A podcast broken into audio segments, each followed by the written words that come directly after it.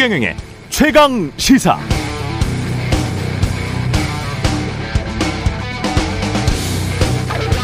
네, 코로나19 대유행의 원인 전문가들은 결국 인간이 도시 만들고 자연 파괴하고 공장을 짓는 과정에서 망쳐놓은 환경 생태계의 변화를 꼽고 있습니다.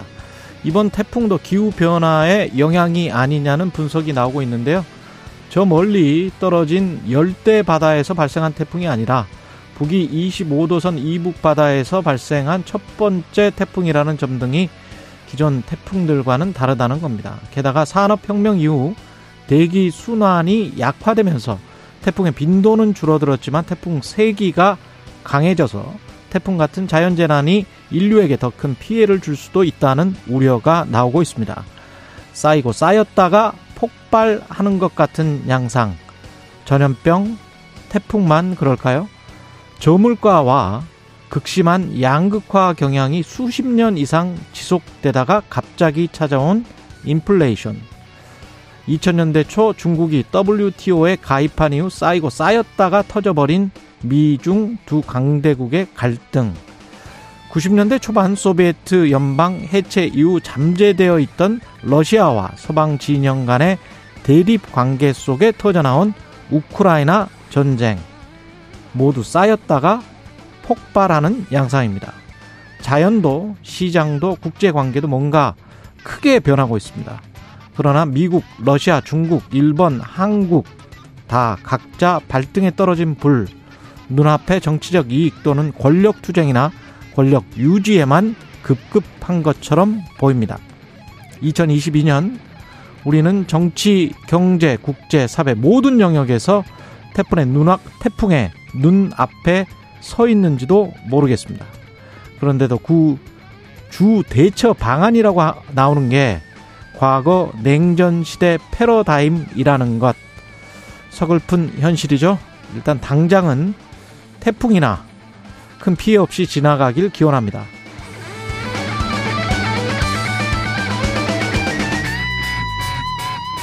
네, 안녕하십니까. 9월 6일 세상에 이익이 되는 방송 최경령의 최강시사 출발합니다. 저는 KBS 최경령 기자고요. 최경령의 최강시사 유튜브에 검색하시면 실시간 방송 보실 수 있습니다. 문자 참여는 짧은 문자 50원, 기본자 100원이 드는 샵9730 유튜브 무료 콩 어플 많은 이용 부탁드리고요. 오늘 최강시사 조웅천의 좋은 정치, 조웅천 더불어민주당 의원 만나보고요. 장혜영 정의당 의원 연결해서 정의당 재창당 결의안에 대해서 들어보도록 하겠습니다. 태풍 힌남노 소식 계속 중간중간 전해드리겠습니다.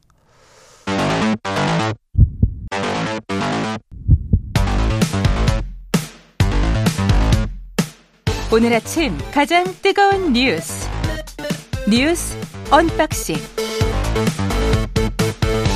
네 뉴스 unboxing 시작합니다. 민동기 기자 김민아 시사평론가 나와 있습니다. 안녕하십니까? 안녕하세요. 예, 태풍 상황부터 좀 알아보겠습니다. 중앙재난안전대책본부의 이충현 사무관 연결돼 있습니다. 안녕하세요. 네, 안녕하십니까? 예, 지금 현재 태풍 위치는 어디인가요? 네, 태풍의 위치가 생각보다 많이 빠르게 급변했는데요. 우선 6시 기준 기상청 방제 속보를 보면요. 6시 기준 태풍 흰남노는 부산 동북동쪽 약 10km 육상에서 시속 52km로 북동진하고 있다라고 얘기를 하고 있는데요. 예. 그 위치를 보면요. 상세 정보를 통해서 보면 사실상 저희가 계속 얘기했던 게 통영에서 포항 쪽으로 직선 구조로 그렇죠. 어, 태풍이 빠져나갈 것으로 예상했었는데 지금 예. 모양을 보면 부산 쪽에서 울산 아래쪽을 통해서 빠져나가는 걸로 되어 있습니다. 그러니까 호미곶 아래 방향으로 지금 태풍이 방향이 급, 어, 동, 남쪽으로 방향을 좀 잡힌 상황이고요. 진행 방향은 북동쪽이십니다만 기존 우리가 생각했던 것보다는 오른쪽으로 치우쳐진 상황이고요. 지금 시간 기준으로 어, 오전 7시죠, 지금이. 지금 시간 기준으로 태풍 흰남노는 울산에서 약 10km 근접 거리에서 태풍 강도 강의 속도로 빠르게 동북동진하고 있는 상황입니다. 오전 11시 기준으로요. 어, 울릉도 쪽 최근접 지역 지날 것으로 예상됩니다. 그래도 내륙 쪽보다는 바다 쪽으로 약간 비껴간다는 말씀인 것 같은데 맞는가요? 네, 맞습니다. 예, 그나마 그래도 좀 다행이네요. 그러면 네, 그렇습니다. 예, 위력은 어느 정도입니까? 위력은 아직 저희가 태풍의 위력 범위로 볼 때는 이제 중심의 기압이라든지 그 어, 태풍의 속도를 보게 되는데요. 예, 지금 상황을 보면은 태풍의 위력은 그대로 유지하고 있는 것으로 보입니다. 초속이 어 40m입니다. 아. 그러면은 저희가 계속 얘기했었죠. 바람이나 돌이 날아갈 수 있는 정도의 초속을 44m 정도로 보고 있는데 예. 그 언저리 범위에 있는 거고요. 중심 기압은 955 헥토파스칼로 아직까지 어 강한 태풍의 모양을 보이고 있습니다. 최대 풍속이 그 정도 된다는 말씀이신 것 같고요. 네, 그렇습니다. 그리고 폭풍 반경도 170km가 되고요. 강풍 반경도 아직까지 400km 정도 되기 때문에 상당히 오. 넓은 분야, 넓은 곳에 대해서 어, 이 태풍 영향권을 미치고 있다라고 보시면 되겠습니다. 아, 강풍 반경이 400km나 되는군요. 예. 네, 그렇습니다. 그리고 피해 상황은 어느 정도 지금 집계되고 있습니까? 네, 밤사이 피해 상황, 인명 피해 한 건이 있는데요. 울산에서 음주 후에 순환 사고로 수정되는 분 한 분, 25살 남성분인데, 예. 지금 이분이 이제 만약에 세부 상황 원인 조사 중인데, 이게 직접적으로 이번 태풍과 관련된 거라면 인명 피해로 잡히겠지만, 그러지 않는다면 그냥 순환 사고로, 어, 처리가, 처리가 돼서 인명 피해는 기록이 안 될 수도 있는 부분이 있거든요. 예. 그래서 잠정 수치로 우선 인명 피해 한 명 잡혀 있다는 거 말씀드리겠고요. 예. 어, 사유 시설, 주택 침수나 상가 침수, 주택 파손, 차량 침수권으로 건으로 어 다수 잡혀 있습니다. 이렇게 뭐 10건 이상 넘어간 건 아니고요. 음. 그리고 공공시설 같은 경우 도로 사면 3건, 그리고 어, 농작물 피해 284헥타인데 제주도에 280헥타, 어, 강원도가 4헥타, 벼가 넘어지는 사고가 4헥타였거든요. 강원 같은 경우는. 예. 이제 일시대 피자들이 지금 44건으로 아저그 2,661 세대로 잡히고 있습니다. 이분들은 지금 이재민은 아니에요. 음. 그러니까 어 태풍의 피해를 침수로 인해서 사후에 대피하신 분들이 아니라 침수가 될 것을 우려해서 사전적 대피 차원에서 미리 대피를 시키신 거도 시킨 상황에서의 일시 대피자인 거거든요. 그래서 예. 이재민 개념으로 생각하시면 안 되고요. 근데 이분들이 어쨌든 임시 주거 시설이나 뭐 친인척 집 등의 일시대피 중인 관계이기 때문에 좀 불편하실 거예요. 임시주거시설이라고 하면 뭐 공공시설이나 숙박시설, 마을회관, 경로당, 학교, 기타 시설 등을 얘기하는데 어, 사전 대피 명령 차원에서 어쩔 수 없이 이동하신 상황이에요. 그래서 그런 부분에 대한 불편 감수하고 계시다는 거 감사하게 생각하면서도 또 인명을 피하 그렇죠. 피해를 줄이기 위한 조치였으니까 예. 어, 좀 이해를 많이 해주시면 좋겠습니다. 그리고 지금 태풍 이동 동선 얘기하다가 또 인명 피해 좀 적 이렇게 미리 사전 조치했다는 말씀 드리다 보니까 음. 말씀드리고 싶은 게 이 기상 예측을 잘못 맞춘 게 아니라 예. 기상 예측에 준해서 저희는 미리 잘 대비를 한 거기 때문에 음. 이런 경우에 사실 어, 감사하다 안도의 마음을 좀 갖는 게 좀 맞지 않을까 싶은데 예. 간혹가다 이제 뭐 기상청 오보청이다 이런 얘기하는 부분 같이 이제 공직자로서 또 듣다 보면은 예, 예. 그 마음이 좀 불편하기도 하고요. 예. 또 사전적으로 이렇게 인명 피해 줄이기 위한 사전 조치를 취한 것에 대한 어느 정도의 또 불편함을 어 이제 훈련 정도에서 또 체험하신 분들도 계실 거라 생각도 듭니다. 음. 그래서 앞으로 이런 부분 추가적인 태풍, 추가적인 재난이 일어날 예 예정 예, 예상이 된다 할 경우에는 이런 사전 예비 조치에 대한 부분도 즉각적으로 따라주실 수 있는 부분에 대한 이해도를 좀 갖춰주셨으면 하는 바람도 또 가져봅니다. 그렇죠. 우리가 뭐 인간이 자연을 완벽하게 예측할 수는 없으니까요. 예, 네, 맞습니다. 예. 그런 부분들은 있고 앞으로 비는 어느 정도 더 내릴까요? 네, 앞으로 비 추가적으로 더 내리긴 할 겁니다. 태풍의 후속 영향 때문인데요. 어, 추가적인 예보 내용 통보문을 통해서 한번 살펴보겠습니다. 예. 어, 지금 통보문 상으로 보면요, 어, 기상 상황에 어, 여러 가지 변수를 감안하더라도 추가적인 비는 더 내릴 것으로 보입니다. 어, 전국 대부분 지역의 해상에 태풍 특보는 내려져 있는 상황이고요. 인천, 경기 서해안, 충남 서북부 지역에 강풍 특보도 내려져 있습니다. 예. 어, 그밖에 시간당 전국에 5에서 20mm의 강한 비가 내리는 곳이 있는데 전라권, 경남권엔 최대 순간 풍속 110km 시속입니다. 시속 예. 110km 내외에 매우 강한 바람이 지속적으로 오늘 낮 시간까지는 불 것으로 보이니까요. 예. 어, 관련해서도 대비해 주시면 좋겠습니다. 예, 중앙재난안전대책본부의 이충현 사무관이었습니다. 고맙습니다. 네, 감사합니다. 예. 우리 이제 unboxing 시작해야 되겠습니다. 이재명 민주당 대표 검찰 소환 조사에 불출석하기로 의총에서 결의를 했네요. 그러니까 어제 의원총회에서 이제 의원들이 이런저런 이제 의사를 표명을 한 것 같은데요. 현 시점에서 당 대표가 직접 검찰 소환에 응해서 조사받는 건 맞지 않고 뭐 서면 조사로 대체하는 게 바람직하다 이런 의견이 이재명 대표에게 전달이 됐다고 합니다. 그래서 언론들의 해석은 오늘 검찰에 불출석할 가능성이 좀 크다 이렇게 음. 전망을 내놓고 있는데요. 일단 이재명 대표 같은 경우에는 기자들 질문에 좀 생각을 해보겠다 이렇게 답을 했거든요. 예. 그러니까 명확하게 아직 불출석하겠다 이런 입장이 뭐 밝혀진 건 아닙니다. 본인은 근데 의총은 그렇게 결의는 했다. 이제 의원들이 이제 그렇게 의사를 전달을 했다라는 거고요. 그리고 어제 사선 이상 당 중진 의원들과 오찬을 가졌는데 여기에서도 검찰의 부당한 소환 요구에 응할 필요가 없다는 그런 조언을 했다고 합니다. 근데 어제 이제 사선 이상의 당 중진 의원들에는 뭐 정성호, 조정식 의원, 그러니까 이른바 친 이재명계로 언론들이 예. 분류하고 있는 의원들뿐만 아니라 뭐 김태년, 설훈, 이상민 의원, 비이재명계 의원들도 참석을 했거든요. 서른 의원까지. 그렇습니다. 예. 근데 여기서 검찰의 소환 요구에 응할 필요는 없다라는 입장을 전달했다라고 하니까요. 일단 이재명 대표가 오늘 공식적으로 어떤 입장을 밝힐지는 조금 봐야 될 것 같습니다.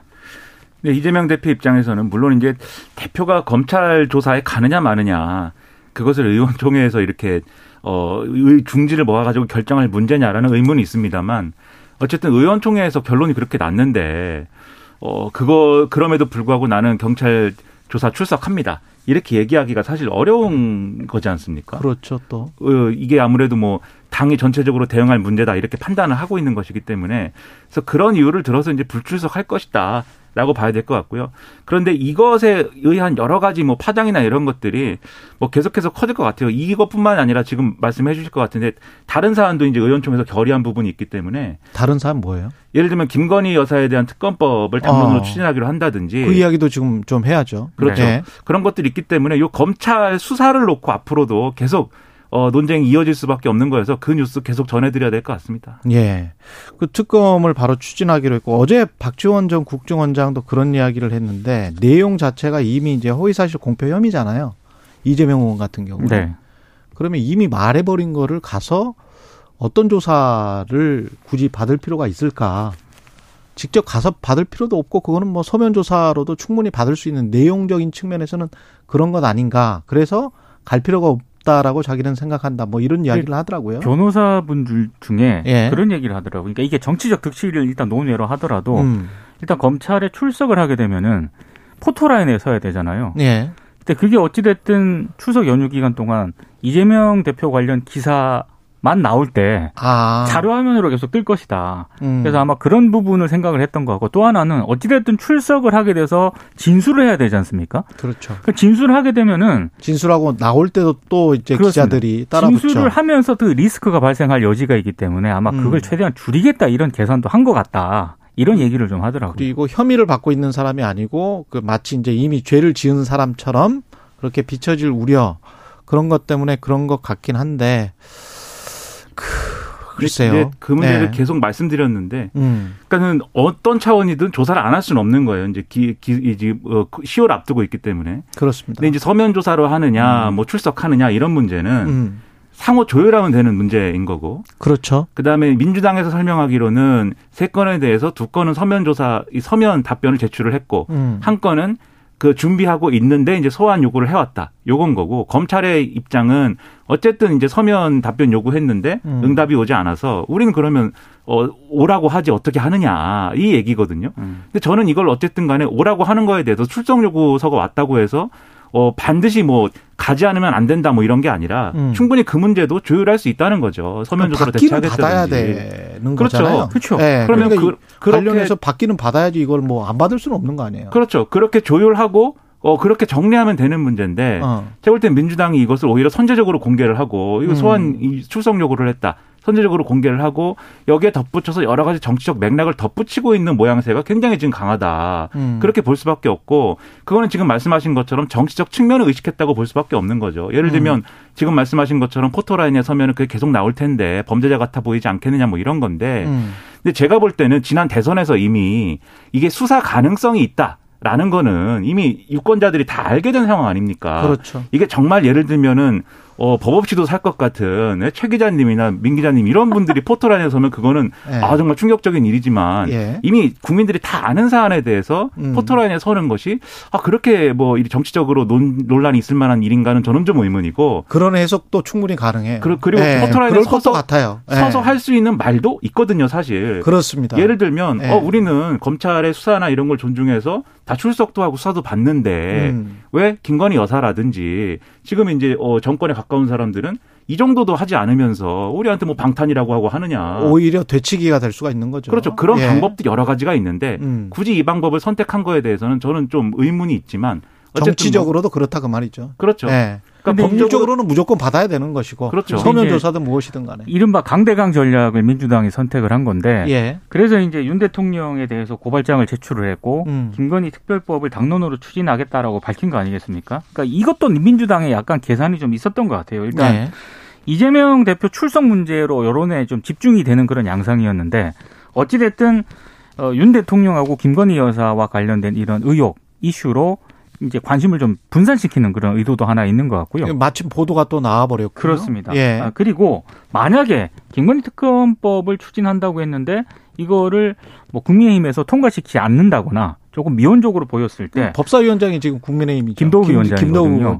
이게 예. 현실적으로 쉽지는 않은 것 같습니다. 그 근데 현실적으로 굉장히 네. 어려울 것 같더라고요. 그렇게 했을 때 민주당 입장에서는 거봐라 윤 대통령하고 김건희 여사와 관련된 어, 이런 사안은 굉장히 미온적이지 않느냐 아마 이런 어떤 프레임을 민주당 입장에서는 좀, 좀 준비를 하고 있는 게 아닌가. 사실은 정치권이 아니고 검찰 쪽으로 이제 눈이 돌, 돌아갈 수밖에 없어요. 그렇죠. 지금 검찰총장 청문회도 하고 있고 네. 검찰은 왜 지난 한 9개월 동안 이거 아무것도 안 했나? 음. 기소를 한 사람들은 다 기소를 했고 그동안에 23번 재판이 이루어졌고 뉴스타파 보도에 따르면 이게 상당히 좀 미심쩍은 것들이 있잖아요. 그렇죠. 그럼 관련해 가지고 지금 서면 조사를 받았습니까? 서면 조사에 어떤 내용을 냈는지도 지금 안- 알려지지는 않았죠. 그렇죠. 네. 조사를 예. 했다는 내용도 최근에 뭐 일부 보도를 통해서 뭐 확인이 되는 그런 상황이고 음. 네. 거기에 대해서 대통령실이 가타부터 얘기 안 합니다. 김건희 여사가 어떤 그렇죠. 조사를 받았다든지 거기서 어떤 주장을 했다든지 전혀 해명하지 않고 어제 이제 시민보 기자하고의 인터뷰에서도 뭐 충분히 설명을 하셨겠습니다만 음. 그 뉴스타파 보도 에서 드- 어, 이 제기한 문제에 대해서도 대통령실이 다 해명하지 않거든요. 예. 일부 해명할 수 있는 부분에 대해서만 아주 제한적으로만 그렇죠. 해명하고 있단 말이죠. 근데 그것도 이제 증권사에 현직에 있는 분들한테 제가 알아보니까 그 해명도 딱히 정확히 신빙성이 있다. 다 받아들일 수 있다. 그렇게 보기도 힘들더라고요. 네. 그렇죠. 그러니까 이런 의구심들이 있는 예. 거에 대해서 당연히 제가 볼 때는 야당 입장에서는 음. 검찰이 수사를 명확히 해라라든지 또는 뭐 특검을 해라라든지 요구할 수 있습니다. 그리고 저는 그렇게 해야 음. 이 문제를 풀 수 있다고 생각을 하는데 다만 이거는 이제 정치적으로 한 세트로 묶어가지고 이제 얘기하는 거에 대한 이런 부담은 지금 질 수밖에 없는 거예요. 야당이 한 세트라는 거는 음. 이재명 대표 사안이 있는데 예. 그 사안에 대해서 김건희 여사 특검이나 또는 윤석열 대통령에 대한 어떤 어, 고발 똑같이 허위사실 유포한 거 아니냐. 음. 어, 이 선거 과정에서 어, 이 주가 조작의 그 선수라는 사람하고는 절연했다고 했는데 이 뉴스타파 보도나 이런 걸 보면은 이후에도 관계를 이어나간 측면이 분명히 있고 그렇죠. 전반적인 도이치모터스 주가 조작 사건에 대해서 허위로 얘기한 것에 대해서는 1인 매매를 했다고 했는데 꼭 매매 매수 주문을 시킨 것처럼 그렇죠. 전화 통화를 그렇죠. 통해서 그 그렇게 들리고 예, 보이죠. 그 예. 그런 것을 허위 사실 공표로 이제 고발한 것은 이게 실질적으로 대통령은 소추가 안 되기 때문에 이게 이 기소나 이런 건 불가능하지만 음. 어쨌든 어떤 1대1 구도잖아요. 이재명의 허위사실 공표와 윤석열 대통령의 허위사실 공표 이렇게 있는 것이다. 이런 구도이다. 거기에 김건희 여사의 어떤 불공정 문제도 있다. 이 구도를 이제 만들고 싶은 이런 걸로 이해할 수 이해할 수밖에 없는 거여서 이게 개별 사건의 어떤 문제에 집중을 했으면 좋겠는데 음. 정치적으로 해석될 여지가 지금 커져버렸기 때문에 그런 점이 문제 아닌가 싶은 거죠. 근데 이제. 민주당은 뭐 이재명 대표와 관련된 출석 문제를 포함해서 어. 뭐 김건희 여사, 윤석열 대통령 관련 의혹들을 다 포함해 가지고 여론전에서 크게 밀리지 않는다라고 생각을 한 것 같아요. 실제로 오늘 그 보수 신문 가운데 하나인 동아일보만 하더라도요. 음. 사설에서 이렇게 쓰고 있더라고요. 김건희 여사와 관련된 의혹들이 투명하게 밝혀지지 않았기 때문에 야당에서 특검론이 더욱 힘을 얻고 있는 것이다. 그래서 빌미를 주지 않으려면 검경이 지금부터라도 수사를 제대로 해서 작은 의혹도 남기지 말아야 한다. 맞아요. 이렇게 그게 가장 정도예요. 예. 근데 계속 불송치 허위 경력에 관해서도 이제 불송치였잖아요. 네. 결정을 그렇게 했고 근데 대선 전을 복귀를 해 보면 사실은 의혹이 있었던 것들이 많고 그리고 그 의혹들 중에서 일부 사실로 밝혀진 것들이 있어요. 상식적으로 생각했을 때 주식 계좌를 몇 개가 주가 조작 세력에게 넘어갔는데 그게 그냥 빌려줬다 또는 그냥 어떻게 흘러갔다 어떤 아무런 관계가 없다 게다가 이제 명함 이야기까지 나오고 있지 그렇죠. 않습니까 도이치모터스의 이사로 불렸다 뭐 이런 것들이 명확히 해명되지 않은 상태에서 검찰이 기소도 안 하고 뭣도 안 하고 조사도 안 한 것 같으면 국민들이 어떻게 이걸 이해할 수 있겠어요? 또. 그렇죠. 그리고 이런 문제 제기를 하면 예. 국민의힘에서는 문재인 정권 당시에 검사들이 수사를 제대로 못한 거 아니냐. 그때 하지 그랬냐 뭐 이렇게 얘기를 하는데 그렇죠. 그것도 책임 있는 답변이 아닌 아이, 것이죠. 그렇죠. 그때도 윤석열 대통령 검찰총장이었던 것이고 음. 검찰총장의 배우자에 대한 문제 또는 그 이전에도 어쨌든 잘 나가는 검사였던 거 아닙니까? 중간에 좀 그 정권하고 부딪혀 가지고 이제 좌천됐던 기간을 제외하면 음. 그런 맥락까지 고려하면은 이것이 제대로 수사가 안 됐을 가능성이 충분한 것이고 그거에 대해서 바로잡자고 하는 요구는 당연히 있을 수밖에 없고 근데 말씀하신 데 동아일보 사설도 그렇고 한국일보 사설도 그렇고 그런 사설들에서 이제 다른 사설과 같이 보면은 균형을 나름대로 맞추려고 해요. 뭐냐면 음. 이재명 대표도 그러면 어, 이 부분에 있어서는 어, 그냥 검찰 수사나 이런 것들을 회피하는 모양새만이 아니라 맞아요. 어, 적극적으로 음. 받아야 될 이런 모습을 보여주는 게 맞지 않느냐. 그러니까 저는 언론들의 그런 지적이 타당하다고 보거든요. 그러니까 그런 사- 점을 고려를 맞습니다. 했으면 좋겠습니다. 사실이 어떻게 밝혀지느냐에 따라서 정치적으로 변곡점이 나오게 될 것이지 정치적인 변곡점을 만들기 위해서 사실을 유보해 버리면 안 됩니다. 그렇죠. 그렇죠. 그래서 사실은 ጠ떳하게 본인들이 정말 정정당당하다면 사실은 떳떳하게 밝히고 그 과정에서 국민들의 판단을 기다리는 게 맞죠. 그렇습니다. 예. 그런 식으로 법적인 정치적인 문제를 해결했으면 좋겠고 이거 가지고 또 서로 간에 뭐 나중에 대통령 거부권까지 행사하고 뭐 이래버리면 그렇죠. 특검법이 예. 법사위에서 통과가 돼도 그렇죠. 거부권 행사 가능성이 높다 이렇게들 보는 거죠. 그렇죠. 통과되기도 쉽지 않을 것 같습니다. 그렇죠. 네. 예. 아니 오늘 여기까지밖에 못 하겠네요. 국민의힘은 오는 8일 새 비대위를 열기로 했다는 거죠. 열기로 예. 했는데요. 예. 지금 뭐 위원장이 누구냐 예. 얘기를 뭐 굉장히 옥신각신하고 있는데 언론들의 음. 해석은 조영 비대위원장이 다시 선임이 될 것이다라는 그런 전망을 내놓고 있습니다. 주호영 비대위원장. 예. 그럼 뭐가 달라진 거냐? 뭐 이런 비대위원들이 좀 달라지. 그러니까 누가 봐도 황당한 상황 아닙니까 이게 이런 황당한 상황으로 갈 수밖에 없는 구도 이 구도는 구도를 만든 책임 누구에게 있느냐 결국 대통령에게 있는 거거든요 지금 상황은 이런 정치적인 실타래를 푸는 어떤 정치가 필요한데 여러모로 답답합니다 이 정치권 얘기가 정치권 지각 변동 이야기까지 나오고 있는데 좀 이렇게 유심하게 유심히 우리가 좀 봐야 되겠습니다. 뉴스 unboxing 민동기 기자 김민아 평론가였습니다. 고맙습니다. 고맙습니다. 네, KBS 1라디오 최경영의 최강시사 듣고 계신 지금 시각 7시 42분입니다.